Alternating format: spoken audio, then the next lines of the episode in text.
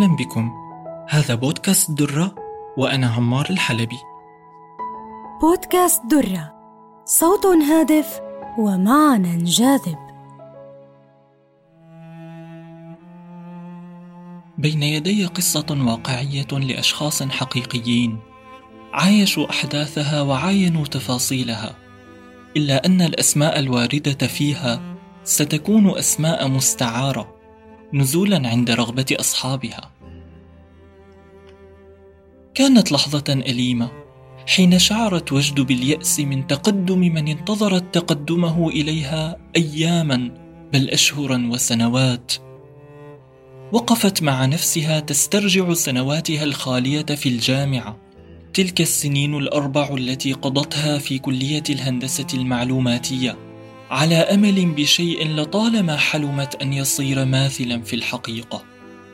لكنه ويا للأسف لم يتحقق حتى تلك اللحظة ولعله لا يتحقق ابدا إن تمت موافقة أسرتها على الخاطب الجديد الذي جاءها.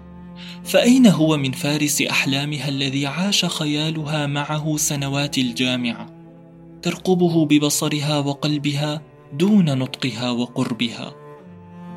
عادت بذاكرتها إلى سنتها الأولى يوم دخلتها وقد أعدت للأمر عدته حين وضعت لنفسها أو بالأحرى لمن يمكن أن يشغل قلبها من الشبان.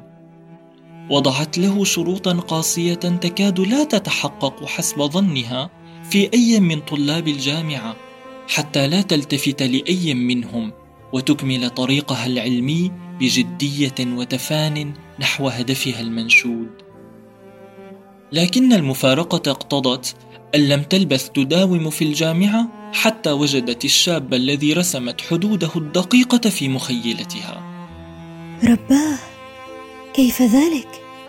لقد وضعت قيودا لا يمكن لشاب في هذا الزمن أن يحققها إلا بشق الأنفس فإذا بي أفاجأ به ماثلا أمامي بكل ما رسمته من أوصاف بدأت السنة الأولى. وكانت عيونهما تتلاحظ من غير تعمد. في المدرجات الدراسية في مكتبة الكلية في الممرات وحتى عند دخول القاعات وعند الخروج. من بين كل الطلاب كانت تلتقي تلك العيون ببعضها بدون ترتيب ولا تخطيط ولا سابق نية. في كل نظرة ألف كلمة وحكاية. كيف لا؟ وهو أمجد ذو الخلق الرفيع والمعاملة الحسنة مع الجميع. من بيئة محافظة كبيئتها تماما. من نفس بلدتها التي اشترطت في تلك الأوصاف الصارمة بزعمها أن يكون منها. الأول في دفعته والمتميز بين أقرانه بذكائه المتقد ومبادراته الخيرة. الوسيم ذو العينين الخضراوين. لا يرفض مساعدة أحد وفي ذات الوقت لا يلتفت ميوعة مع أحد من الجنس الآخر. ذاك الشاب الرزين الذي وضع لنفسه ضوابط كالتي وضعتها هي بل أشد. أمجد الذي دخل فرعه باختياره لا بدرجاته في الثانوية. الشغوف الطموح ذو النفس التواقة والهمة العالية. يحكي أمجد عن نفسه فيقول يوم دخلت الجامعة كلمني والدي بكلام جاد أكثر من طبيعته الجادة أصلا. فقال لي ابني من الآخر. قبل ما تجيب لي كرتونه التخرج ما بتفاتحني بخطبه أو زواج ابدا. كان القرار صارما من قبل والدي أمجد وفي مقابله كانت استجابة البر المعتاد من أمجد تستلزم منه طاعة والده بعدم التفكير في هذا الموضوع قبل التخرج اطلاقا. لكن ما يفعل من غلبه قلبه رغم كل تلك الحواجز التي نصبها؟ ما عساه يفعل من التقت نظراته من أول يوم في الجامعة بنظرات من تتصف بكل ما يعجبه من الرزانة والحياء والاحتشام. أي امتحان عجيب هذا الذي اعترك فيه؟ وأنا أرى من حولي عاما بعد عام ممن حسبتهم قدوات في الجامعة أراهم يتساقطون الواحده تلو الآخر. ثم لا أزداد بوجد إلا اعجابا بصمودها المماثل لصمودي تماما. كلانا لا يتنازل عن مبادئه التي خطها بسطور اليقين.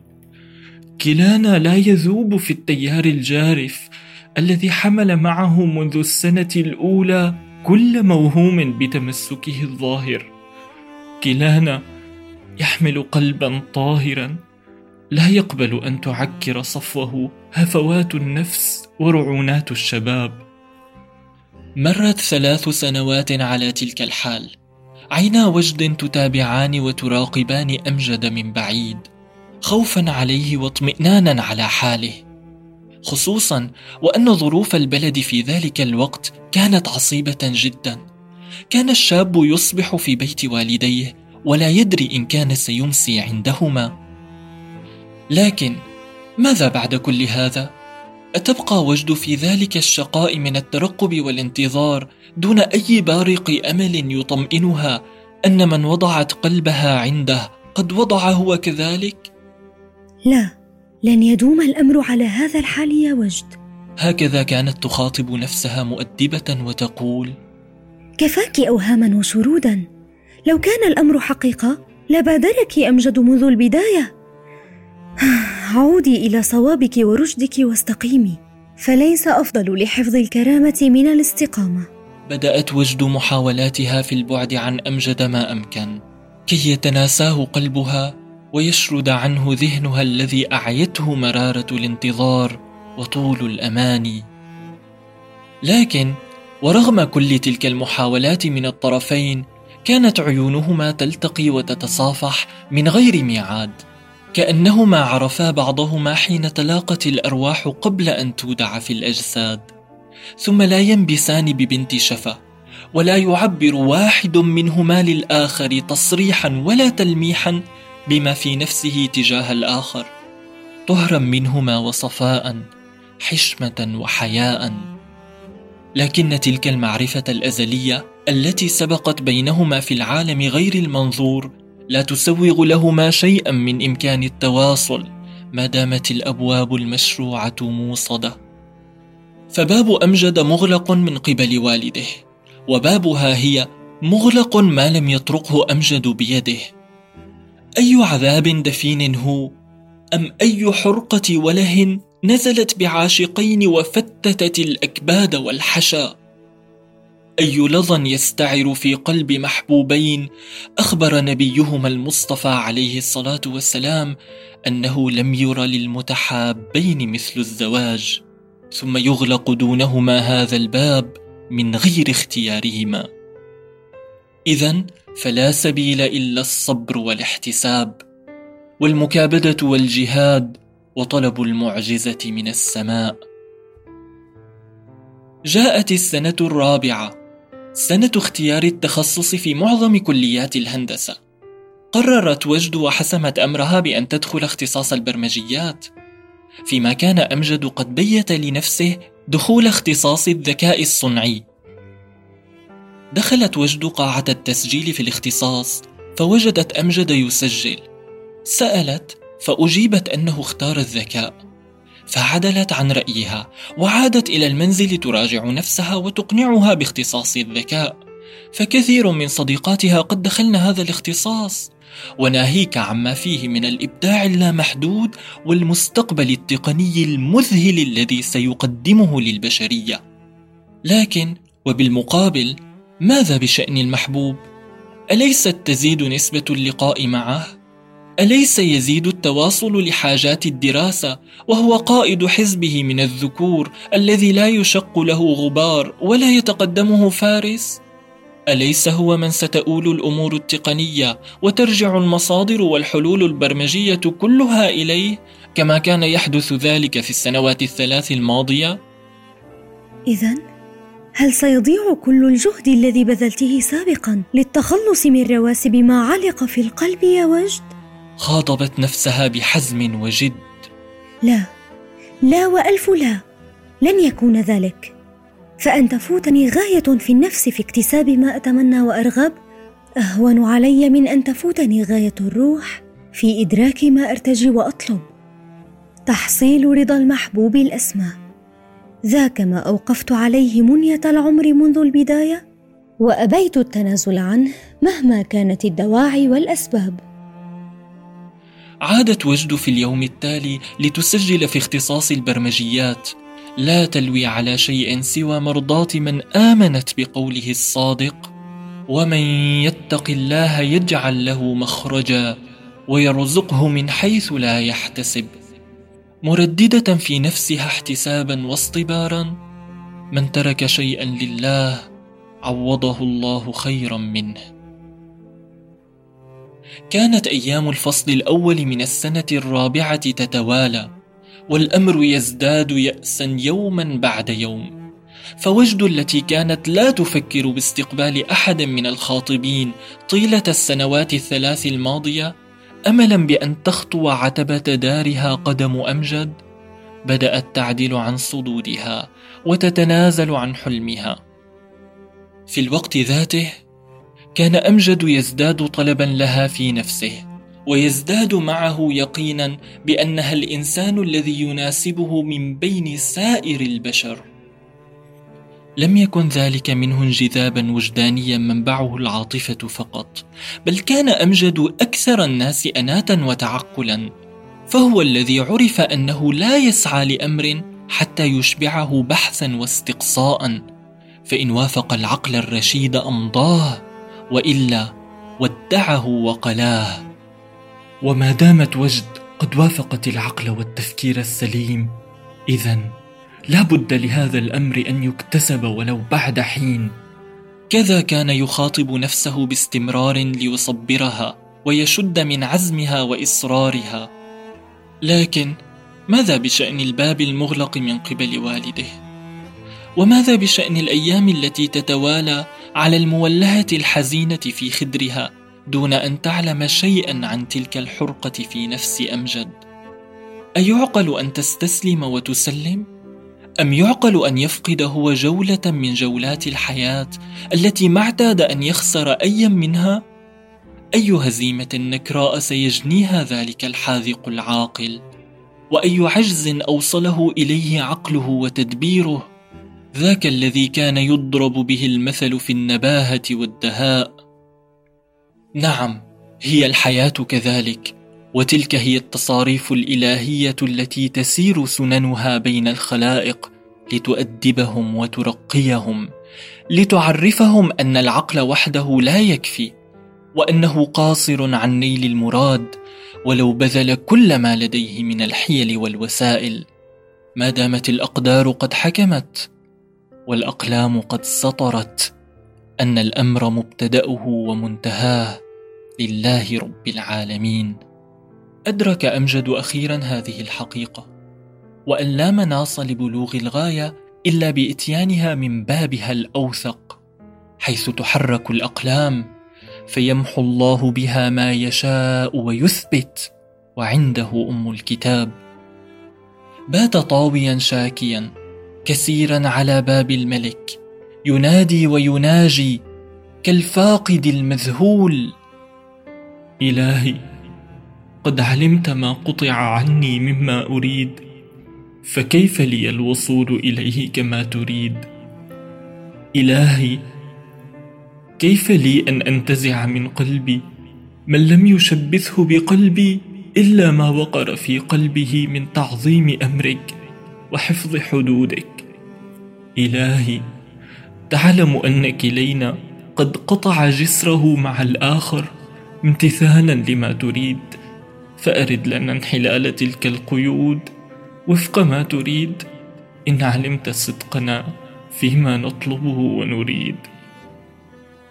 وهكذا مضى أمجد يكثر في الضراعة والالتجاء بعد أن علم أن لا سبيل لقرع باب المحبوب في الأرض. إن لم يفتح باب الرحمن في السماء. لم تمض أيام كثيرة من ضراعة أمجد إلا ويسمع صوت جدته وأمه في الغرفة الأخرى تتحادثان. تقول جدته لوالدته شو رأيك نخطب له لأمجاد؟ فلانة بنت فلان. فترد والدته إيه والله بيلبقوا لبعضهم وخصوصي إنه البنت منعرفها ومنعرف عيلتها. وبعد قليل يدخل والد أمجد إلى غرفته ويقول له بشكل مباشر دون مواربة ولا مقدمات أمجاد شو رأيك نخطب لك؟ في تلك اللحظة جمد وجه أمجد ودارت عيناه في رأسه من الحيرة أفي حلم أنا أم في حقيقة؟ ماذا يجري من حولي؟ هل والدي هو الذي يكلمني الآن؟ والدي نفسه الذي أغلق الموضوع من أساسه منذ اليوم الأول في السنة الأولى؟ تلعثمت كلمات أمجد في البداية ثم ما لبث أن عاود اتزانه والإيحاء بعدم الاكتراث قائلا أه، الأمر يحتاج بعض الروية والتفكير بجدية وما إن خرج والده من الغرفة وأغلق الباب حتى قفز أمجد من فرحه وسجد لله شاكرا بروحه وقلبه قبل أن يسجد جبينه. إلهي سبحانك كيف تنتهي إليك الأمور؟ أم كيف تقلب قدرتك العقول والقلوب؟ فتصير حزم الرجال لينا وشدة الرأي يسرا. بذلك ناجى مولاه مناجاة الواجد بعد طول انتظار. بعد ذلك جاء دور الحنكة والتدبير لما فتح الباب من السماء وأذن للعبد أن يتحرك في ملك سيده وفق ما شرع له من وسائل وأسباب. شرع أمجد بدهائه وفطنته إلى إقناع والديه بصفات من يرغب بها. لكن من وراء الأستار من خلال أخته المصون وداد التي تكبره بعشر سنوات. وبدأت الأخت المحنكة بإجراء تحريات النساء المعتادة وسلوك وسائلهن الخاصة في الوصول إلى رقم الفتاة لمحادثتها في هذا الشأن. في تلك الأثناء وقبل أن تتمكن وداد من الوصول إلى وجد، التقت والدة أحد الشبان بوجد، فأعجبتها وطلبتها إلى ابنها وطلبت أيضا أن تخبر أهلها ليتم لقاء العائلتين والكلام في إمكانية الخطبة. ومع حالة اليأس التي كانت وجد قد وصلت إليها لم تجد مانعا من أن تخبر أهلها بالخاطب الجديد غير مبدية موافقة ولا رفضا له. فالأمر قد أصبح عندها سيان والرجال كلهم دون أمجد سواء. اذا فلنجتمع معهم. ولننظر في أمر الشاب ونتعرف عليه. قال والدها وبالفعل تم لقاء الأسرتين والتعرف إلى الخاطب الجديد وبدأ الأمر قاب قوسين أو أدنى. في ذات الليلة تمكنت وداد من الوصول أخيرا لمبتغاها. اتصلت بوجد وكلمتها كانت وجد تحادثها وما يخطر في بالها أن تتطرق وداد لموضوع الخطبة. فقد أنفته وجد وزهدت به. ثم لما شرعت وداد بموضوع الخطبة خطر في ذهن وجد كل أحد إلا أمجد فما أبعده عن الأمر حسب ما كانت ترى. ولما ذكرت وداد اسم أمجد وأنها أخته جف ريق وجد في فمها وتوقفت أنفاسها وغرورقت عيناها بالدموع. وكادت خفقات قلبها تطير به. لولا أن ثبته الله وربط عليه. ثم تمالكت نفسها وأبدت عدم مبالاتها الشديدة كعادة جميع الفتيات في هذا الموقف. وقالت لها آه إيه رح خبر الأهل. أهلا وسهلا بتشرفونا. وما إن أغلقت سماعة الهاتف إلا وطارت وجد من فرحتها وشعرت بأن الكون لا يكاد يسعها. أخيرا فارس الأحلام سيأتي. يقرع باب داري بصهوة حصانه. أخيرا سيصبح حقيقة. ما كان لأكثر من ثلاث سنوات ونصف حلما وسرابا يغشى العيون. إلهي لك الحمد من قبل ومن بعد. لك الحمد أن جزيت بالصبر الجميل عوضا جميلا. لك الحمد أن ثبت ووفقت إلى الصواب بعد أن كاد القلب يزيغ من شدة البلاء. لك الحمد حمدا جميلا كجمال عطائك وإحسانك.